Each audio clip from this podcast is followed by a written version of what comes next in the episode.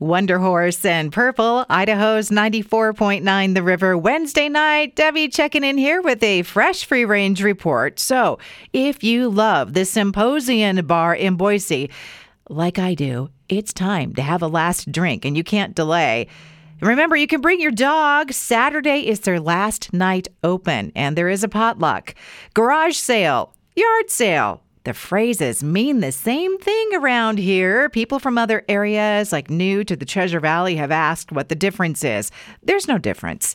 Zoo Boise has a new female African lion. Her name is Ahsoka, and she is now sharing habitat with the resident male, Revan, and they like each other, but only as friends.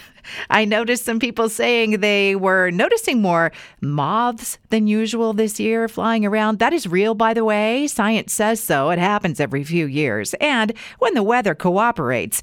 And gardening friends, you're going to want to keep an eye on that weather for next week. Now, we may be rolling into the first day of summer, but on Tuesday, some areas will see light frost in the morning.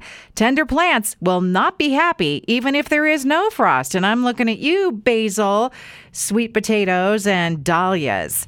I've seen some recipes for dirty potatoes. Yep, I clicked. These are baked potatoes with everything on top, and they smush the potato down first so they can get everything on there. And this is more than the standard sour cream, bacon, and cheese. There's gravy and cheese sauce and all kinds of meat.